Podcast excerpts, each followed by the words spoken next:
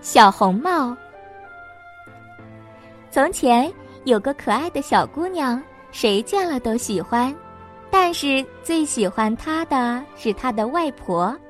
一次，外婆送给小姑娘一顶用丝绒做的小红帽，从此姑娘再也不愿戴任何别的帽子了，于是大家便叫她小红帽。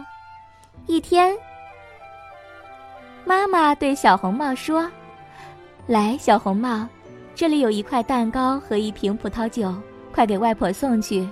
外婆生病了，身子很虚弱，吃了这些东西会很快好的。趁现在天还没有黑，赶紧去吧。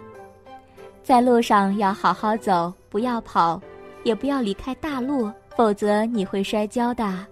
那样外婆就什么也吃不上啦。到了外婆家的时候，别忘了说早上好，也不要一进屋就东瞧西瞅的。”“